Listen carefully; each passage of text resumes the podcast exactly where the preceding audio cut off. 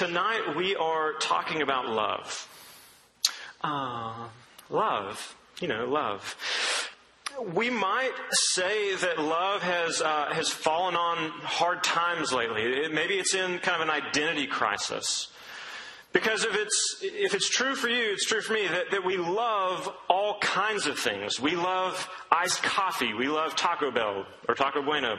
Uh, we love um, football. We love hoodies. We love uh, our parents. We love racial reconciliation. We love uh, TU. We love grass. Some of us love trees. We love uh, sorority sisters that we just met yesterday. I was in a sorority. I can say that. Um, we love all kinds of things. And because we love all kinds of things, we love so many things, maybe we might think about what it means to love anything at all. Because we love everything, what is it like to love something? What is it like to love someone? Maybe a better question. So, as always, we're going to look at the Bible and we're going to see how the Bible talks about love. And what we're going to try and do is um, I'm going to set up what I think, in my best understanding of, of what's happening in the culture and kind of a cultural perception and ideology of love, to, to bring that out and to talk about that. And then look at what the Bible says about love. And then lastly, I want us to consider how it is that we move forward in some very specific applications of this love. So let me read for us tonight from uh, John, 1 John 4, uh, 7 through 21. Now, let me pray first before we look at this. Father, I pray, as I do every week, that you would send your Spirit to open our eyes, uh, the eyes of our heart and our ears, unstop our ears so that we might hear from you in this time. We pray uh, for those who are here and are considering uh, faith. We pray that you would meet them and you would help answer questions. We pray for those of us in here who uh, you have already given us faith and we believe in Jesus. We pray that you would strengthen us and further uh, uh, sanctify and, and help us to be more like Christ and to love others with the love that He has given us. Uh, Lord, wherever we are, we pray that you would come and meet us. In Jesus' name, amen. Let me read this passage for us from 1 John. It says this Beloved, let us love one another. For love is from God, and whoever loves has been born of God and knows God. Anyone who does not love does not know God, because God is love. In this, the love of God was made manifest among us, that God sent his only Son into the world so that we might live through him. In this is love not that we have loved God, but that He has loved us and sent His Son to be the propitiation. Big word, it just means satisfactory payment. To be this propitiation for our sins. Beloved, if God so loved us, we also ought to love one another. No one has ever seen God. If we love one another, God abides in us, and His love is perfected in us. By this we know that we abide in him and he in us, because he has given us of his Spirit. And we have seen and testify that the Father has sent his Son to be the Savior of the world. Whoever confesses that Jesus is the Son of God, God abides in him and he in God. So we have come to know and to believe the love that God has for us. God is love. And whoever abides in love abides in God, and God abides in him. By this is love perfected with us, so that we may have confidence for the day of judgment. Because as He is, so also are we in this world. There's no fear in love, but perfect love casts out fear. For fear has to do with punishment, and whoever fears has not been perfected in love. We love because He first loved us. If anyone says, I love God, and hates his brother, he is a liar. For he who does not love his brother whom he has seen cannot love God whom he has not seen. And this commandment we have from him Whoever loves God must also love his brother. This is God's word. Uh, this past week, I ran across a, uh, a TED talk, a TEDx talk at a, a, place called Chapman University in California. And there was a woman on there named Mandy Lynn Catrone, or Catron, I'm, I'm not sure. And in her talk, she discussed an article that she had written uh, very recently uh, in the New York Times called To Fall in Love with Anyone, Do This. To fall in love with anyone, do this. And in that article, she dis- discusses this uh, social experiment. She's a journalist, and she discusses this social experiment that she and some uh, friends conducted, where they uh, they get two strangers, and they, they these two strangers sit down and ask each other 36 scripted questions uh, with increasing degrees of seriousness. And then at the end of those 36 questions, those two people sit across from each other and stare into each other's eyes for four minutes. Could there be anything worse for some of you in here? that, that, just sounds like the worst thing ever. For the extroverted of us, that's amazing, and we would love to do it. Well, um, some of the questions are this. Uh, question number 18. If you could wake up tomorrow having gained any one quality or ability, what would it be? That's a fun question. Maybe we'll ask it next week for the name tags. Uh, question number 28, which we won't ask for the name tags. Um, when did you last cry in front of another person? Or, or maybe even just by yourself? Question number 30. Tell the other person what you like about them. Be very honest this time, saying things you might not say to someone you just met, except you just met them. And they, there's six more after that. I don't know what happens after that. She wouldn't tell us. Um, she published this article on a Friday evening. And by Saturday morning, when she woke up, she had been contacted already by the Today Show and Good Morning America. And they had something very, um, very interesting to ask Mandy. Because the thing about Mandy is, at the end of this experiment, she did it. And in the process of her question and staring, she fell in love with this person that she was doing it with, and she entered into a dating relationship with this person. And so, as Good Morning America and, uh, and the Today Show called her, she says that, and others, many, many, many others, she said that people had become fascinated with this question, particularly that it worked on her, the very one who's conducting the experiment. She said people became fascinated with this People wanted to know if the study could produce real love, sustainable love, love that would last. Could this study produce real love, sustainable love, love that would last? I think that question is something that we all, at some level, are asking. Not about the study, but about that kind of love. Real love sustainable love, love that can last and can weather diversity and storms and, and whatever comes our way. And not only do I think that's something we can understand, I think it's something we all want deeply. Some of us desperately, even.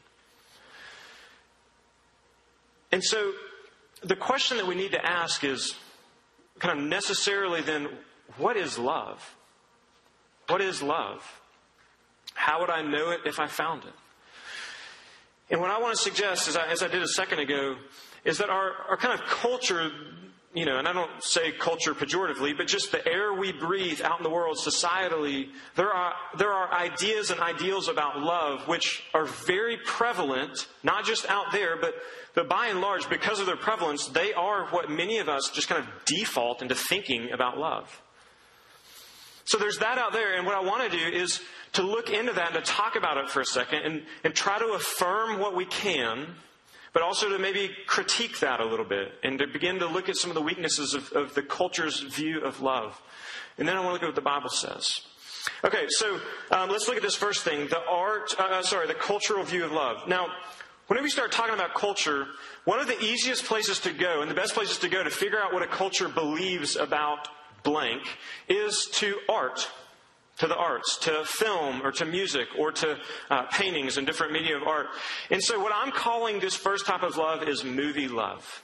I'm calling it movie love, and you'll see it right up there. The thing that we have to know about movie love is that, that they make it to look so easy. So easy. It, We know that. I don't even have to make that point. It's just an observation. And really, another thing is that that love that we witness in the movies or we see kind of happen uh, out there is it's, it's meant to, to look like it's just mostly fun. And it's easygoing and it's all smiles, and we just kind of float along and go from restaurant to bar to having a great night afterward. And it's just all happy. Um, and it's always the same formula. There is person A, who inevitably is really attractive, sees person B, who is very beautiful, and they fall in love over a set of circumstances. And then at some point, um, they get together and they, and they realize hey, you're beautiful, I'm beautiful, let's get together and we can make beauty. And then the movie turns at some point and they have some kind of adversity that they face. And it's through that adversity that they really discover that there's actually a deeper love there. And they embrace it and they make out and have sex or something, get married, and it's the end. Y'all, that's every single romantic comedy ever. Ever. ever. And it's about 90% of the successful Disney movies. Don't challenge me on that. We've got a lot of Disney showing at the Corbin House right now. It's just it. It is. It's low hanging fruit. It's something that the movie industry recognizes. Hey, people love this idea. They love this story. They're going to come and spend millions of dollars to see our films. And so let's just do it again with different people in a different setting. And here's the thing we want love to work that way. We want it to be easy. We want it to be fun. We want it to be joyful. Those are not necessarily bad longings. We just do. Those are fine things to want. But the difficulty is that that's not reality. We can't have love like that because that kind of love actually doesn't exist. It's romanticized, it's a fictitious picture of love. And it tells us that love is easy and fun, and it makes me feel great, and it will lead to a happy life for me. And it's really just between two people, so whatever anyone else thinks doesn't really matter. And if it ceases to be any of those things, then I am free to get out of it at any point. So let me, um, let me make this very clear. The default way that most of us, and I throw myself into that, y'all. I'm not like, I haven't risen above this, and I'm speaking from on high. The default way that most of us approach love is largely consumeristic. Whatever meets my felt needs at any given time. Whatever I feel like at a given time is my, is my and your grid for, for decision making. We define love as that thing that I feel when someone or something makes me feel good in the moment. It's this metaphysical experience. I like the way that she makes me feel. I like the way that he makes me feel. I like the way that burrito made me feel. I like the way TU football makes me feel or that my sorority makes me feel. I'm just going to keep going there. Um, I love it because of the way it makes me feel. Let me give us a definition that I'm going to work from, kind of summing this up. A friend of mine named Matt Howell uh, said this. I think it's pretty good. Love is when someone or something makes me feel good right now. And that, friends, is why we say we love the random and varied things that we say that we love. Love is when something or someone makes me feel good right now. But I know, both personally and also because I talk to you guys, I know that that version and view of love has hurt some of you in very real ways. It has hurt some of you. Um, because you know that, that a view of love that merely is, is satisfied with being the fulfillment of your own personal desires in any given moment, you know that, that you can't hold on to that, that it's fleeting. But you also know that when you are on the receiving end of that kind of love from someone and their mind changes and they leave, you know it's hurtful. And so, in a sense, this love isn't to be desired.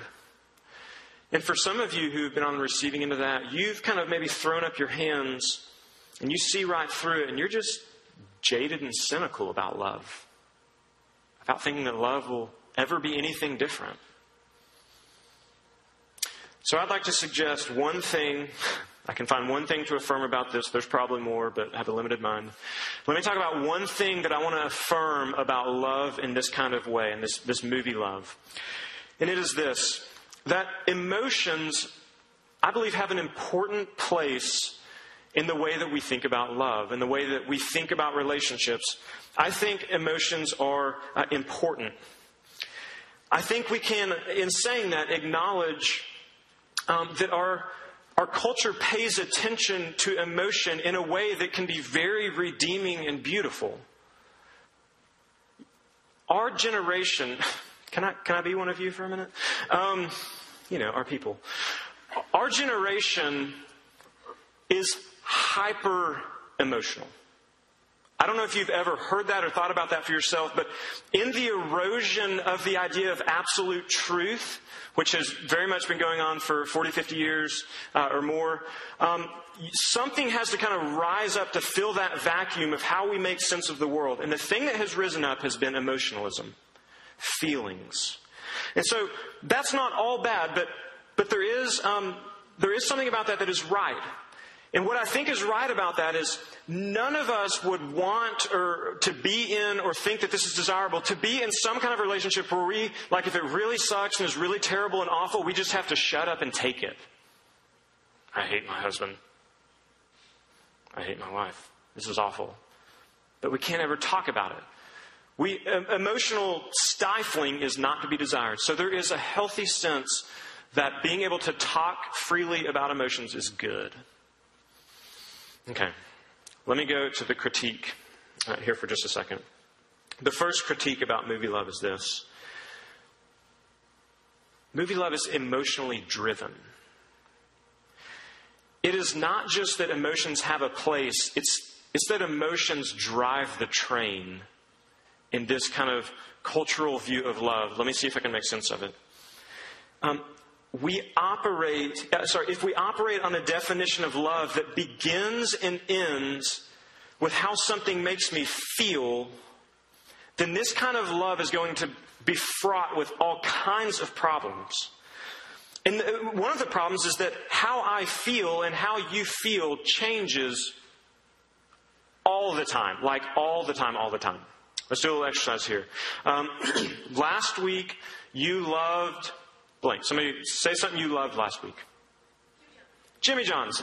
Last week you loved Jimmy John's. This week you really love Subway instead. Last week you loved Bluegrass. This week you do not love bluegrass. Uh, just kidding.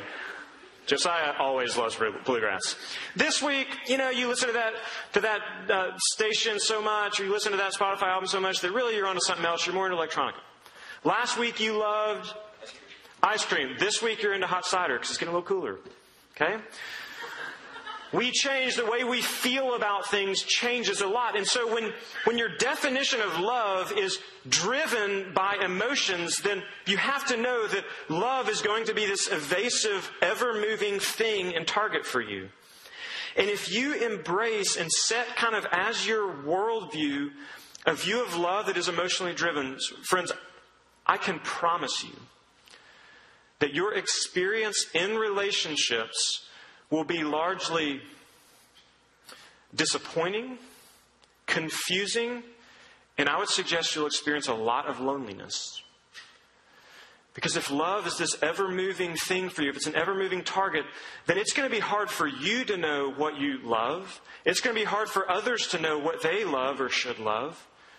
And so it will ever always be out of reach just a little bit. It'll be frustrating, confusing, and lonely. The second thing about movie love is that it is intrinsically self centered. It's intrinsically self centered. It's not just, it's not how we feel. Look at the definition, it's how I feel. It's not that I'm considering what, how we're doing together. It's, I'm in it for how someone or something makes me feel at any given moment. It's all about me, how I feel, what I get out of it. This person makes me feel good. Uh, they make me feel good about myself, and so I love them. This person no longer, no longer makes me feel good about myself, so I don't love them anymore. I'm out. It's all about me. Thirdly, right there, it's necessarily temporary then. Love, like the movies, is temporary. It can't last. Because it is based on feelings because it's driven by high sense of emotionalism, it simply can't last. It can't go the distance. This kind of love will come and go. Now, I realize that not all of you have been here for the last few weeks, and that's fine. You're free to go listen to them online. But for those of you who have, let me connect a dot real quick. Um, this kind of love makes sense in light of what we've seen. Because what we have seen in the Bible, um, as the Bible kind of details out how mankind's fall um, into sin works itself out, one of the things I said is that the fall into sin means that by default, all of us come into the world with a deep sense of self centeredness. That it is all about me. It's about my self protection. It's about my own joy. It's about what I want. It's about my future. It's about my now. It's about what I like. It, it's just everything about us. Apart from God intervening in our life and beginning to change that, we are thoroughly self centered. And because of that, when all of our relationships flow from that position of self centeredness, when our, when our commitments are based on my feelings, then, friends, we're going to be in a world of hurt. And by the way, that is why we are in a world of hurt, relationally speaking. That is why so many of us in this room really do struggle at a deep level with people, not just romantically, even with friends, some of you with family, some of you with casual acquaintances. We just don't know what to do. This kind of love has left us wanting. But God is not silent about this. He's not silent on this issue. We see in 1 John that the Bible says something totally different about what love looks like and where it comes from. So let's rethink for just a, few moments what our culture says about love and see what the Bible says in opposition. And I'm going to call this gospel love.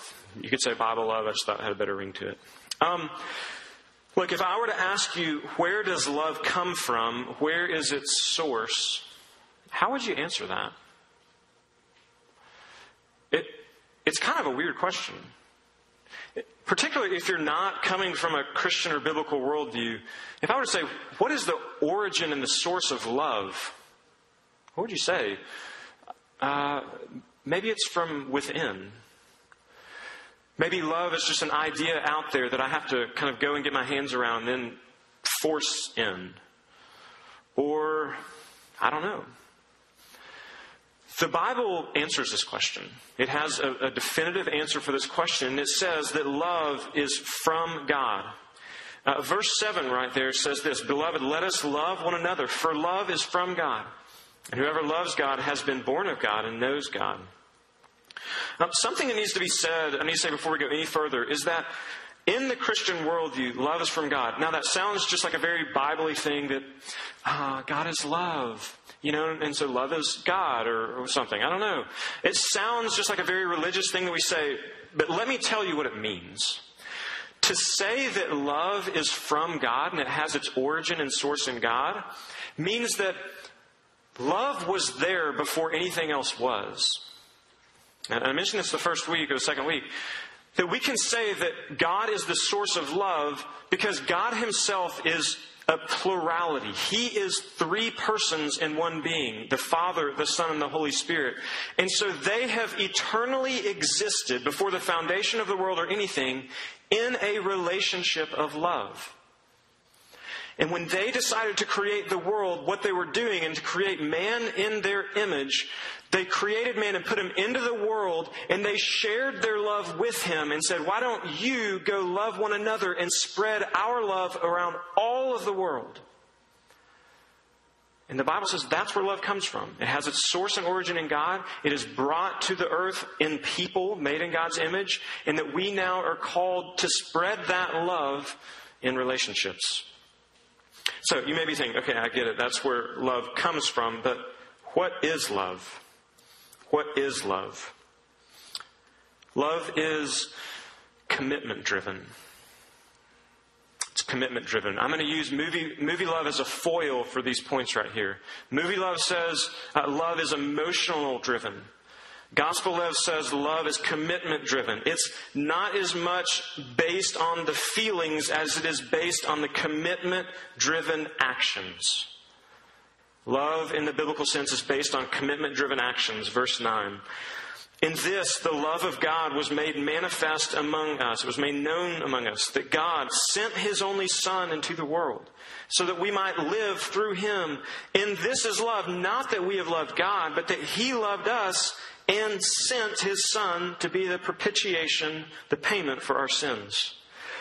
You know, as John is writing this letter to Christians uh, who are struggling in things of life and faith in the, in the first century, he is saying that they can know the substance and, and um, have certainty about God's love for them because they can look at something God did.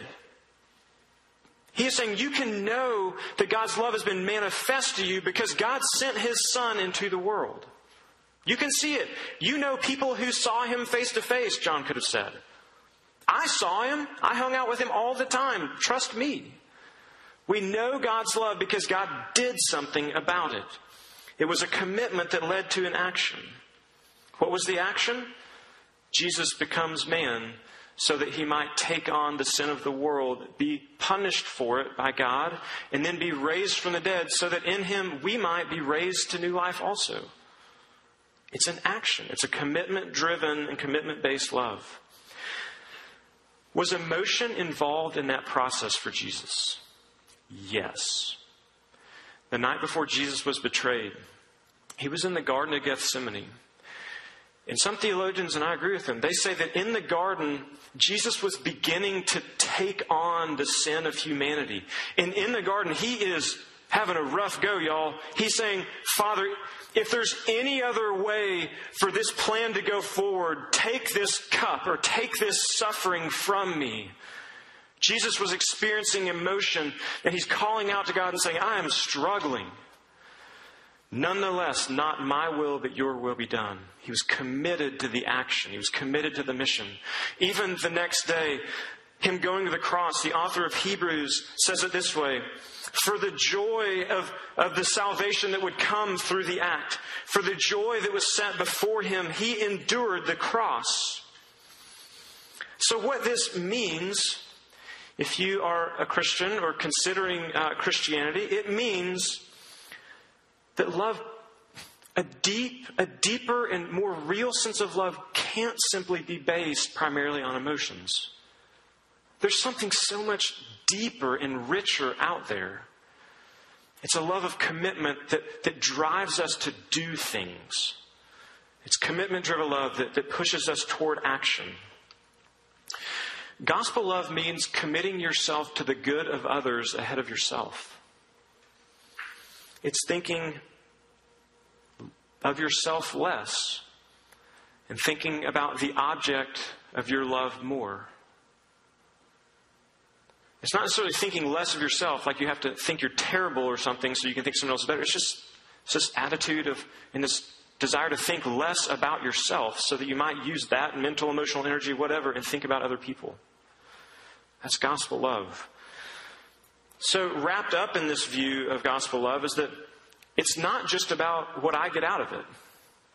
It's, it becomes this self sacrificing thing. It becomes about not, not my own self centeredness, but what I can give to someone else, not what I can get for them.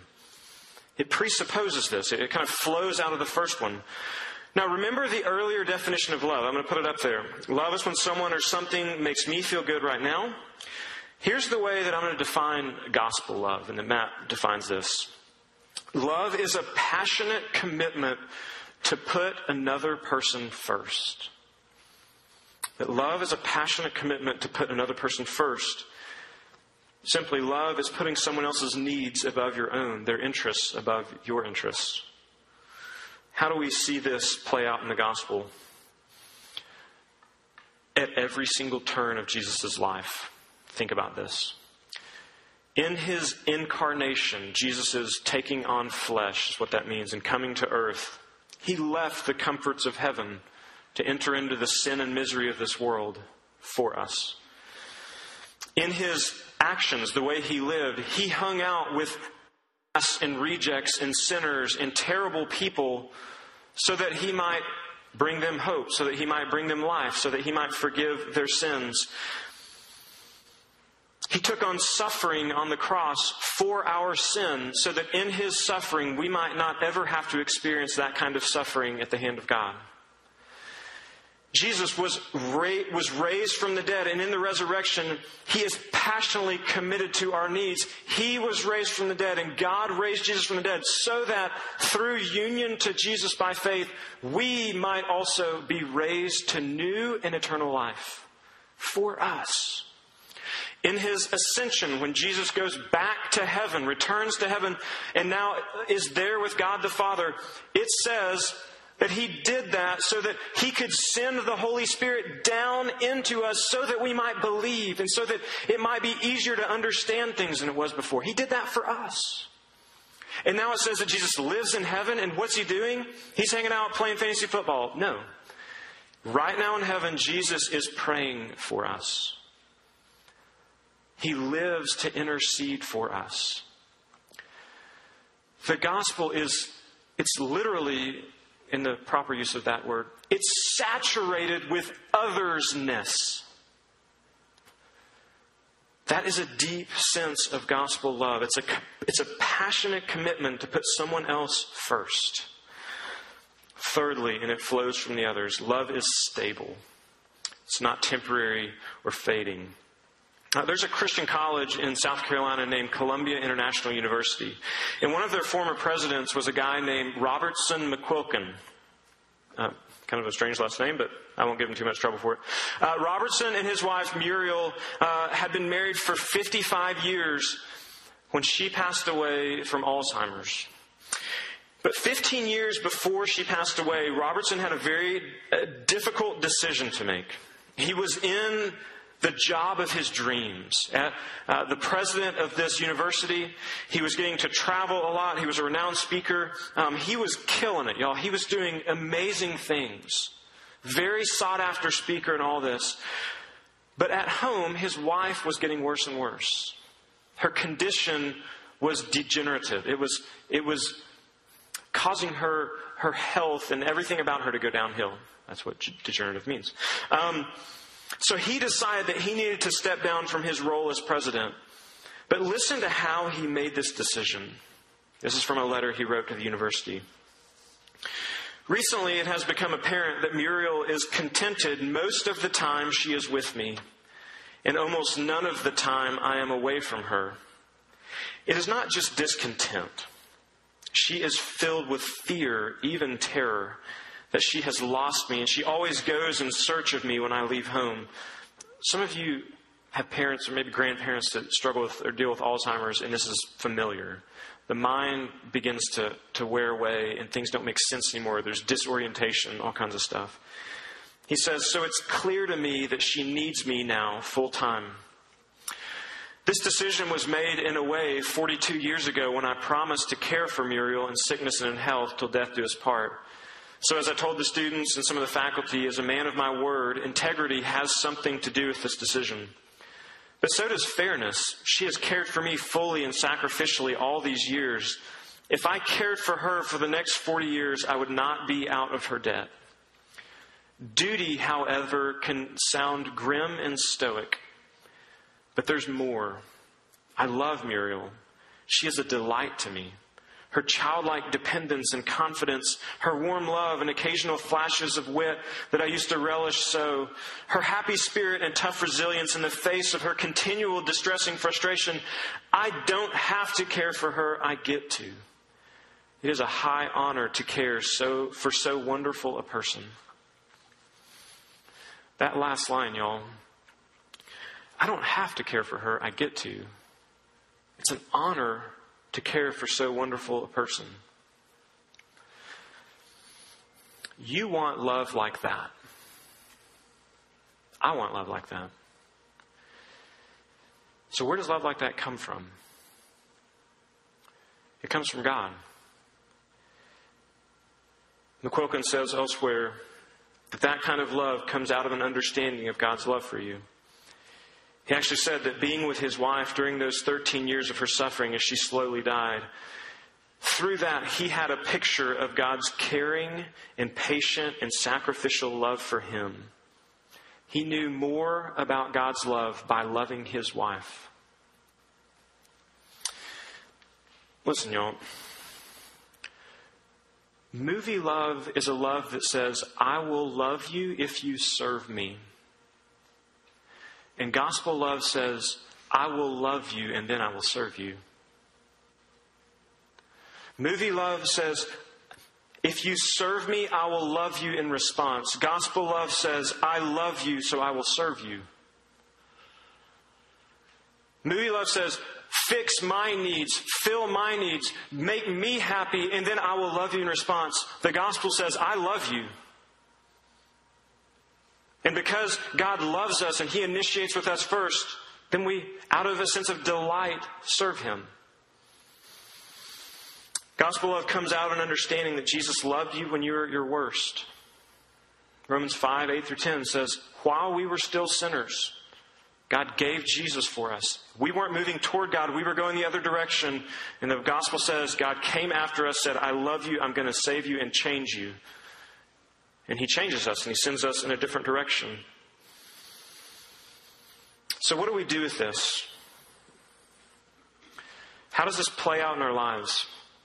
Um, when I was trying to figure out what to like name this third point, uh, I started thinking about the idea of making this love real. But when I put it on the screen, I just couldn't put making love. so, what does it look like to do love this way? What does it look like to love in a way that says, I love you first, and that loving commitment is going to drive me to serve you? What does this look like? Three applications tonight when it comes to dating and marriage. And look, I realize there are some of you in here who that may not be a reality for you. That may not be something you desire or think will ever happen. And so next week we're going to talk about what a full life of, of singleness might look like. But tonight, let me make three applications for dating. First, this has to inform who you should date. All right, you guys, you've got your list, right? Whether it's actually been written down or it's just something in your head, the list, the thing that you want from someone that you want to date. Let's bring out those lists. Actually, can we share those? No, no one wants to, because what we're all going to realize about our lists is that the person that we think this list is about isn't a person, it's an idea. That person doesn't exist. I'm so sorry if I'm the first person to tell you that. That person doesn't exist. And as you look at those things, look at how many of those things are actually just things that would make you feel good about yourself. I want someone who's attractive so that I can continually be satisfied by their attraction. I want someone who is nice so they can be nice to me for the rest of my life. I want someone who is amazing so their amazingness will spill all over me. I want someone who, whatever it is, these things all end up being about us.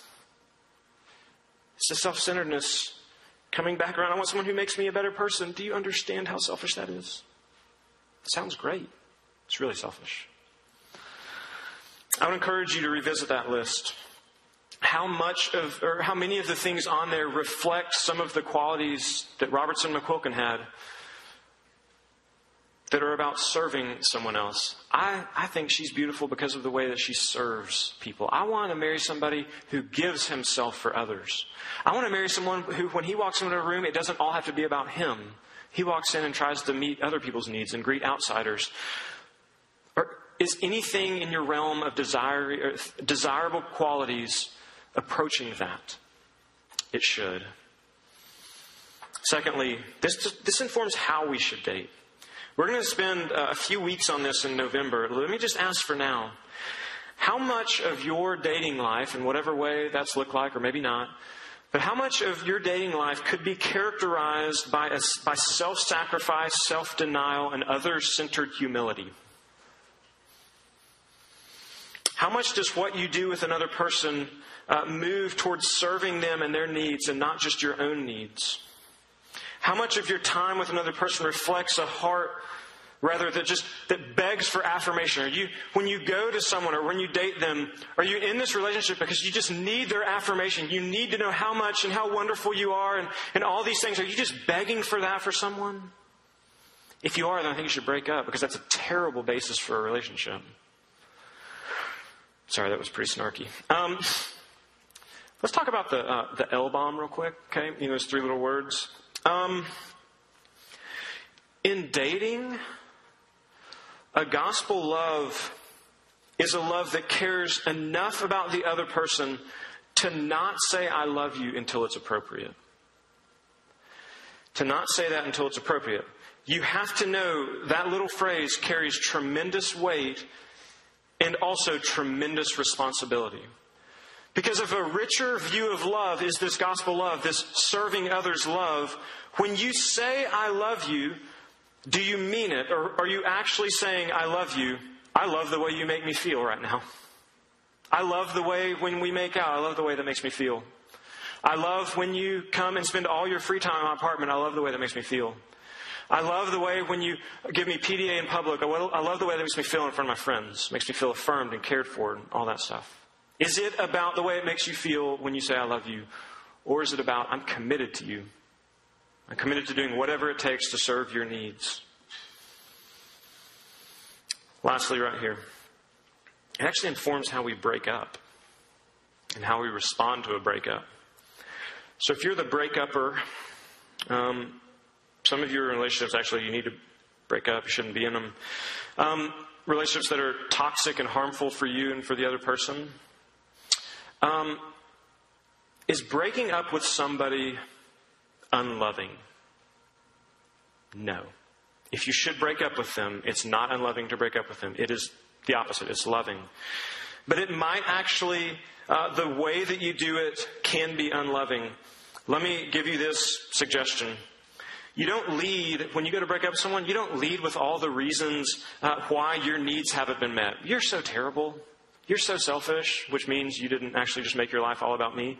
Um, you don't throw up your insecurities on the other person and cause them to feel responsible for the weight of why that relationship failed, y'all. That is self centered love. That is movie love. That is not doing this for the good of the other person love. Also, you shouldn't just be short or passive aggressive for a time so they'll break up with you first. I'm just going to give them the cold shoulder and see if we can wait it out here and make them break up with me when they decide I, I don't like them anymore. Instead, when you go to break up, you just need to own the fact that you have messed up also. And you lead with your own brokenness. Say, look, I was a terrible boyfriend. I was a terrible girlfriend. I really shouldn't have said or done a number of the things I did or said. I'm sorry. This is a bad relationship. We should end it and you text each other for another month and finally break up again. Okay. But we'll get to that in November. Um, if you're the breakup E, the one who's getting broken up with, this means you can't just start slinging your fear and insecurity on the other person and say, You are the worst person ever. I did everything right. You did everything wrong. I hate you. You're a terrible person. It may mean you look at the other person and say, Okay, and when your friends want to come to you and tell you how much of a terrible person that other person is, it may mean that you say, hey, let's just, let's just stop talking about it. It may mean that you stop the bashing because guess what? There's a real person over on the other end of that. Even if he or she was a jerk, and even if it takes you a long time to be able to forgive them, there is a real person then who deserves dignity and love just the same as you would deserve or want. All right, Mandy from TEDx she was wrapping up her talk. She says this What I want from love is a guarantee. Not just that I will be loved today, but that I will be loved by t- someone tomorrow, and that I will continue to be loved by the person that I love indefinitely. I agree. Mandy wants the right thing.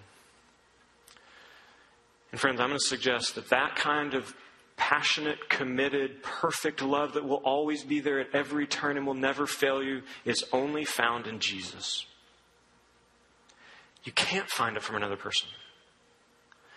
What you can, though, find is you can find someone who has Jesus in them, who is living a life of dependence on gospel love. And as Jesus is filling them, they can begin more and more to mirror him and to look like him. And their love can begin to be less emotional driven and more commitment driven, less temporary and more permanent, less self centered and more others centered and self sacrificial.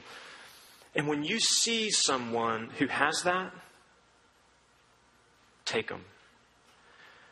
And when you become that, you will know that Jesus is in you and you will be infinitely more attractive to the right kind of people because they will see Jesus in you. That's how you're set up for a lifetime of love. Let's pray together.